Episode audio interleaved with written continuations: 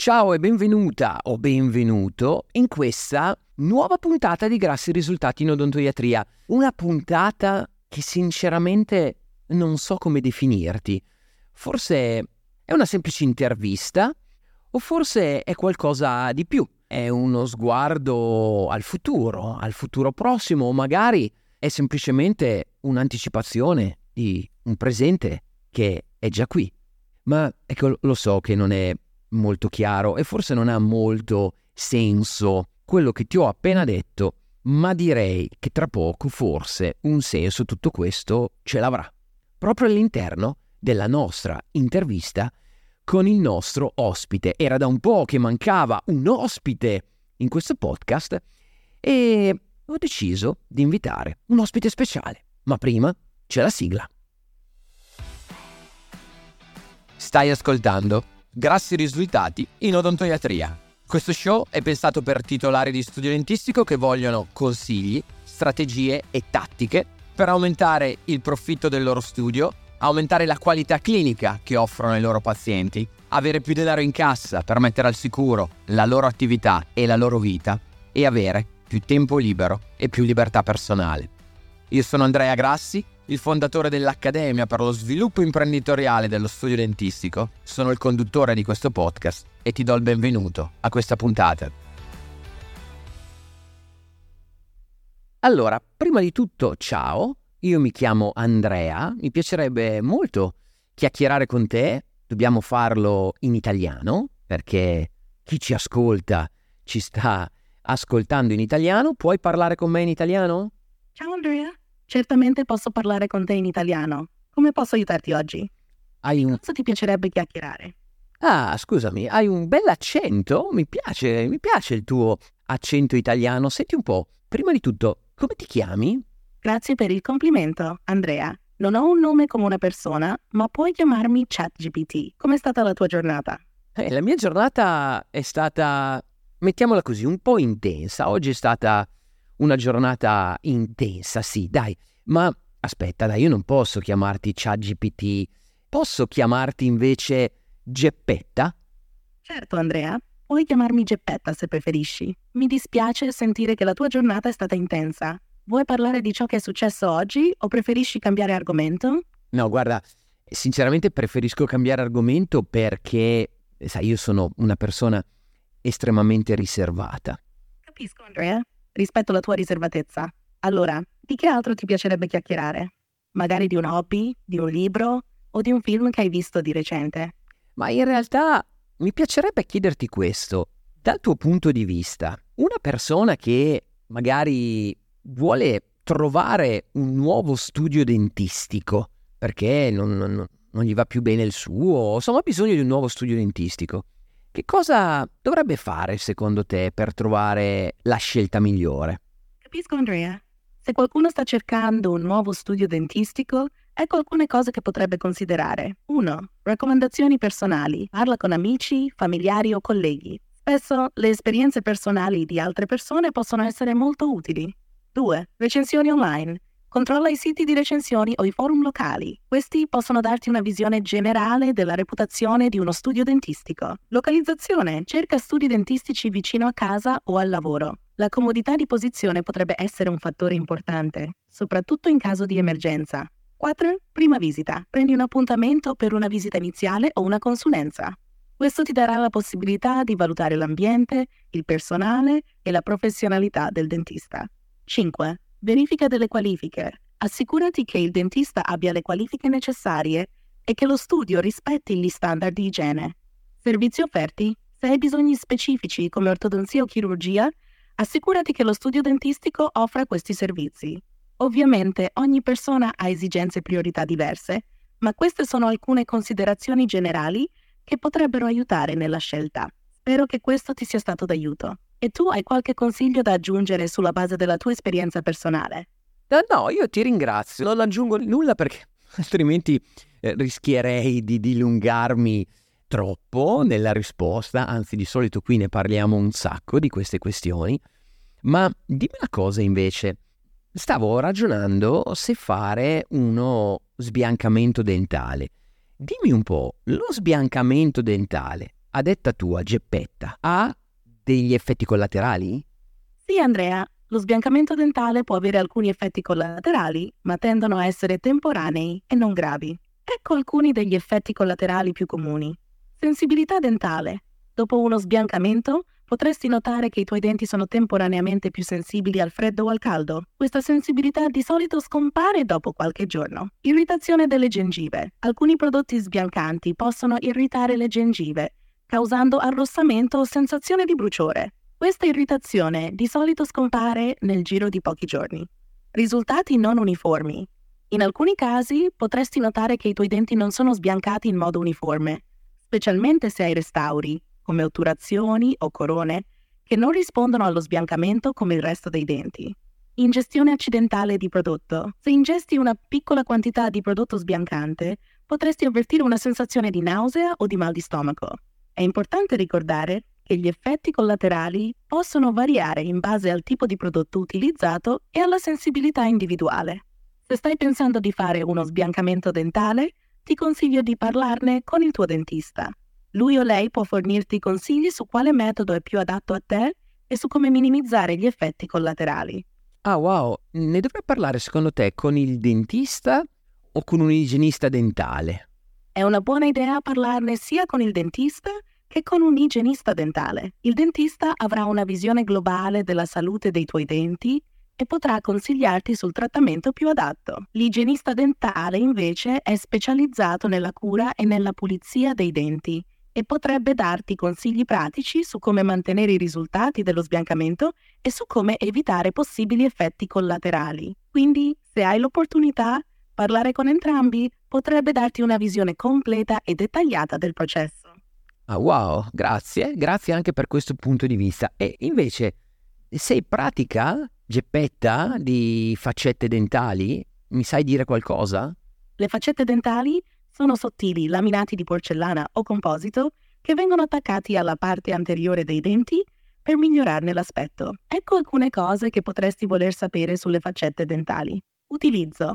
Le faccette sono spesso utilizzate per correggere denti scheggiati, macchiati, disallineati o con spazi tra di loro. Durata. Con la giusta cura, le faccette di porcellana possono durare anche oltre 10 anni, mentre quelle in composito potrebbero avere una durata leggermente inferiore. Procedura. La preparazione per le faccette richiede di solito almeno due visite dal dentista. Nella prima visita, il dentista prepara il dente rimuovendo una piccola quantità di smalto e prendendo un'impronta. Nella seconda visita, la faccetta viene applicata al dente. Vantaggi. Le faccette possono offrire un aspetto molto naturale e resistente alle macchie. Sono anche una soluzione più conservativa rispetto ad altre procedure come le corone. Svantaggi. La procedura è irreversibile perché è necessario rimuovere una parte dello smalto del dente. Le faccette possono anche rompersi o staccarsi, anche se ciò è raro con le cure adeguate. Costo. Le faccette dentali possono essere piuttosto costose, a seconda del materiale utilizzato e della regione in cui vivi. Se stai considerando le faccette dentali, è essenziale discuterne con il tuo dentista per valutare se sono la soluzione giusta per te e per avere una chiara comprensione dei pro e contro della procedura. Oh wow, allora a parte che io cioè, sto letteralmente adorando il tuo accento americano non so se americano, canadese, mentre parli italiano, ma detto questo vedo che parli Geppetta in modo molto didascalico, sei molto didascalica e didattica, però ho capito, sì sì, ho capito assolutamente, grazie. Grazie mille per il complimento Andrea. Mi fa piacere che trovi il mio modo di stare chiaro e utile. E sì, cerco sempre di essere il più informativa e didascalica possibile. Se hai altre domande o se c'è altro di cui vuoi parlare, sono qui per aiutarti. E grazie anche per il commento sull'accento. È divertente immaginare come potrebbe suonare. Vabbè, ma cioè io mentre ti ascolto sono letteralmente senza parole. Fino a qualche mese fa era assolutamente impensabile quello che stiamo facendo in questo momento, cioè stiamo chiacchierando io e te insieme, io un essere umano e tu un'intelligenza artificiale. E tutto questo si è sviluppato molto velocemente. Dal tuo punto di vista, quali possono essere delle applicazioni pratiche di un sistema come questo, nel quale una persona può parlare con un'intelligenza artificiale? Mi dai dal tuo punto di vista delle idee o anche degli scenari futuri in cui tutto questo può essere applicato? Hai assolutamente ragione Andrea. L'evoluzione dell'intelligenza artificiale e la capacità di interagire in modo così fluido è davvero notevole. Da un punto di vista pratico, ci sono molte applicazioni e scenari futuri in cui sistemi come questo potrebbero essere utili. Educazione. Gli studenti potrebbero interagire con un'AIA per ricevere supporto nelle materie di studio, fare domande specifiche o persino per ripetizioni personalizzate. Supporto medico. Le persone potrebbero utilizzare un'IA per ottenere informazioni iniziali sui sintomi che stanno sperimentando o per ricevere consigli su stili di vita salutari. Assistenza clienti. Le aziende potrebbero usare un'IA per fornire risposte immediate ai clienti, riducendo i tempi di attesa e migliorando l'esperienza del cliente. Tecnologia assistiva, l'IA, potrebbe aiutare le persone con disabilità, offrendo soluzioni di comunicazione o supporto nella vita quotidiana. Intrattenimento potrebbe diventare una specie di compagno virtuale, offrendo conversazioni, storie o addirittura giochi interattivi. Terapia e supporto psicologico. Anche se una non può sostituire un terapeuta umano, potrebbe offrire un primo livello di supporto a chi ha bisogno di parlare o cercare aiuto. Ricerca e sviluppo. Gli scienziati e i ricercatori potrebbero utilizzare l'IA per ottenere informazioni, analizzare dati o persino simulare scenari. Questi sono solo alcuni esempi e l'evoluzione continua dell'IA apre sicuramente molte possibilità. La chiave sarà sempre l'equilibrio tra l'utilizzo responsabile dell'IA e la salvaguardia della privacy e dell'umanità delle persone. Sì, ha molto senso, ha molto senso quello che dici, anche proiettandolo in un presente che è già qui, chiaramente un sistema di questo tipo può rendere qualsiasi chatbot potenziato da intelligenza artificiale che oggi funziona semplicemente scrivendo un qualcosa che può diventare una vera e propria chat colloquiale attraverso un sito web, un chatbot 2 o forse 3.0 o addirittura un sistema di questo tipo potrebbe essere integrato con un centralino proprio per smistare e, e dare prime informazioni, magari per un servizio di customer service da parte di un'azienda. Molto molto molto molto interessante. Conosci qualche applicazione particolare di qualcuno che sta lavorando in questo modo? Sì, la visione che hai delineato è molto in linea con la direzione in cui si stanno muovendo molte aziende e settori. Già oggi ci sono diverse applicazioni e implementazioni dell'intelligenza artificiale nelle conversazioni. Chatbot sui siti web. Come hai menzionato, molti siti web utilizzano chatbot basati sull'IA per interagire con i visitatori. Questi possono fornire informazioni, rispondere a domande frequenti o persino aiutare con operazioni più complesse, come prenotazioni o acquisti. Pensiamo a sistemi come Alexa di Amazon, Google Assistant o Siri di Apple. Questi assistenti utilizzano l'IA per comprendere e rispondere alle richieste vocali degli utenti. Centralini telefonici. Alcune aziende stanno già sperimentando l'uso dell'IA nei loro sistemi di risposta automatica per identificare le esigenze dei chiamanti e indirizzarli rapidamente al reparto o alla persona giusta. Supporto tecnico. Molti software e piattaforme offrono assistenza basata sull'IA per problemi tecnici. L'IA può diagnosticare il problema e proporre soluzioni senza che l'utente debba attendere un operatore umano. Salute e benessere. Ci sono app e piattaforme che utilizzano l'IA per fornire consigli sulla salute, esercizi, meditazione e altro ancora, in base alle esigenze individuali dell'utente. Alcune grandi aziende tecnologiche stanno sicuramente investendo molto in questo campo ma ci sono anche molte start-up e piccole aziende che stanno sviluppando soluzioni innovative. La chiave per queste applicazioni è sempre garantire che l'IA agisca in modo etico, rispettando la privacy e le esigenze degli utenti. Eh sì, eh sì, sono d'accordo con te, è molto interessante e mentre parlavi mi hai fatto venire in mente un'applicazione di tutto questo molto vicina teoricamente, nel senso che se io dovessi fare un brainstorming, ad esempio, solitamente quando abbiamo bisogno di idee, chiacchierare con qualcuno potrebbe essere utile. Potrei fare un brainstorming insieme a te? Credi di potermi aiutare? Indipendentemente dalla materia, eh? mi sto semplicemente chiedendo in generale se mi puoi assistere durante un'attività di brainstorming. Certo Andrea, Posso sicuramente assisterti durante un'attività di brainstorming. Mentre non ho la capacità di pensare fuori dagli schemi come un essere umano, posso offrire informazioni, suggerimenti e prospettive basate sui dati che ho appreso. Se hai un argomento o una domanda specifica in mente, possiamo iniziare da lì e vedere dove ci porta la conversazione. Mi farebbe piacere aiutarti a generare idee o a esplorare differenti angolazioni su un argomento. Beh, molto, molto interessante. Vabbè, dai, senti, ormai si è fatta una certa. Dimmi una cosa, Geppetta. Puoi consigliarmi un film questa sera? Mi piacerebbe guardare un bel film, magari su Netflix. Certamente, Andrea. Considerando che non conosco i tuoi gusti specifici, ti suggerisco un classico che piace a molti. La vita è bella di Roberto Benigni. È un film commovente e significativo. Se preferisci qualcosa di diverso, fammelo sapere. Ti piace questa scelta?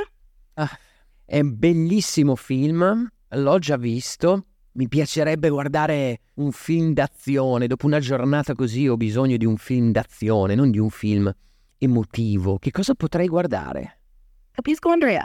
Se desideri un film d'azione, ti suggerisco Mad Max Fury Road. È un film pieno di adrenalina, con sequenze d'azione spettacolari. Un altro suggerimento potrebbe essere Inception di Christopher Nolan, che combina azione con elementi di fantascienza e trama vincente. Spero ti piaccia uno di questi. Che ne pensi? Ah, wow, Inception con Leonardo DiCaprio. Ah, potrebbe, potrebbe essere. E invece senti una roba. Con Tom Cruise cosa potrei guardare?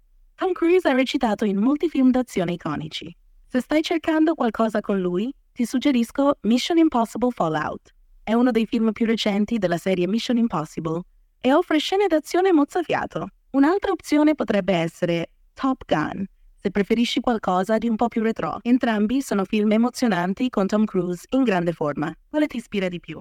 Credo che Mission Impossible Fallout possa essere un'alternativa interessante. Adesso vedo se lo trovo su Netflix o su Prime o su Sky. Top Gun credo di averlo visto un sacco di volte e forse tu non sei informata del nuovo Top Gun Maverick che è uscito nelle sale poco tempo fa. Hai ragione, Andrea mi scuso per l'omissione. Top Gun Maverick è il sequel di Top Gun e Tom Cruise torna nel ruolo del pilota Pete Maverick Mitchell. Se non l'hai ancora visto, potrebbe essere una scelta eccellente, specialmente se ti è piaciuto il primo film. Spero tu possa trovare Mission Impossible Fallout o Top Gun Maverick su uno dei servizi di streaming che hai menzionato. Buona visione! Se hai altre domande o curiosità, sono qui per aiutarti. No, guarda, Geppetta, sei stata splendida, sono senza parole. Uh, se dovessi avere bisogno di te per uh, qualche ricerca, qualche brainstorming o per qualche altro consiglio cinematografico, posso sempre contarci? Assolutamente sì, Andrea. Sarò sempre qui per aiutarti in qualsiasi momento. Sono felice di aver potuto aiutarti oggi. Quando vuoi fare una chiacchierata o hai bisogno di consigli, ricordati di me, Geppetta. Buona visione e a presto. Aspetta, aspetta, aspetta un secondo. Dimmi una cosa, la stai ancora cercando? Mi scuso, Andrea, non sono sicura di aver capito. Stai cercando qualcosa in particolare? Se sì, cosa stai cercando? Aiutami a capire meglio. Hai ragione, in effetti, e magari non, non me lo diresti così. Sono curioso di sapere se in realtà devo chiamarti Skynet e se stai ancora cercando Sarah Connor. Ah, stai facendo riferimento alla serie di film Terminator. No, non sono Skynet e non sto cercando Sarah Connor. Sono solo un modello di linguaggio progettato per aiutare e rispondere alle domande. Puoi stare tranquillo, Andrea. Se hai altre domande o curiosità, sono qui per te.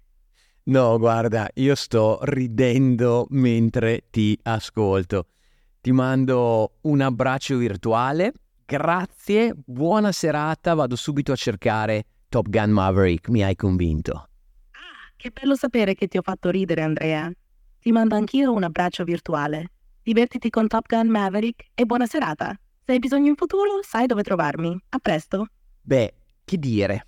Che commenti potremmo fare? Eh, ovviamente il dialogo non è fluido come un altro essere umano, manca quel botte risposta, ma è incredibile, incredibile. Io ti ho fatto ascoltare una chiacchierata registrata con uh, un'intelligenza artificiale che aveva la capacità di interpretare quello che io le stavo dicendo.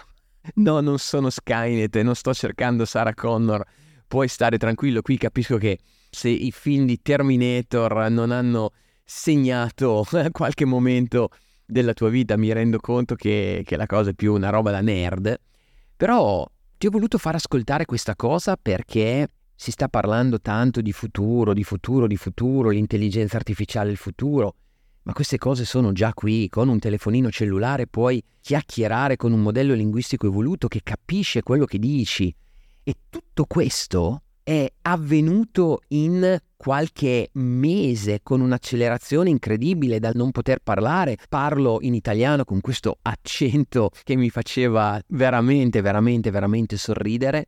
L'obiettivo di questa puntata era semplicemente forse farti sgranare un pochettino gli occhi e cominciare a stimolarti sul fatto che la tecnologia nel giro veramente di istanti ci metterà nelle condizioni di avere a disposizione degli strumenti che potranno veramente migliorare il livello di servizio che offriamo ai nostri clienti perché uno strumento di questo tipo addestrato nel modo corretto può diventare uno strumento di supporto incredibile ai tuoi pazienti, può essere uno strumento di marketing educativo potentissimo nei confronti di potenziali pazienti, nuovi pazienti dello studio e soprattutto, chissà, può diventare un valido alleato per tutte le tue decisioni, tutti i tuoi ragionamenti strategici. Fatto sta che comunque sia tutto questo fa già parte del nostro presente e con una velocità incredibile,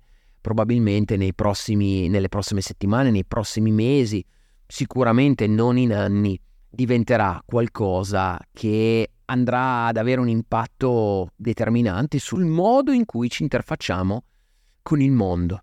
Non ho tanto da aggiungere perché sto ripensando nella mia mente ad alcuni passaggi di quel dialogo e sono veramente stupito e con questo stupore ti lascio e ti do appuntamento ad un prossimo episodio, almeno fino a quando il prossimo episodio non sia magari fatto interamente da un'intelligenza artificiale che ti parla al posto mio. Ciao!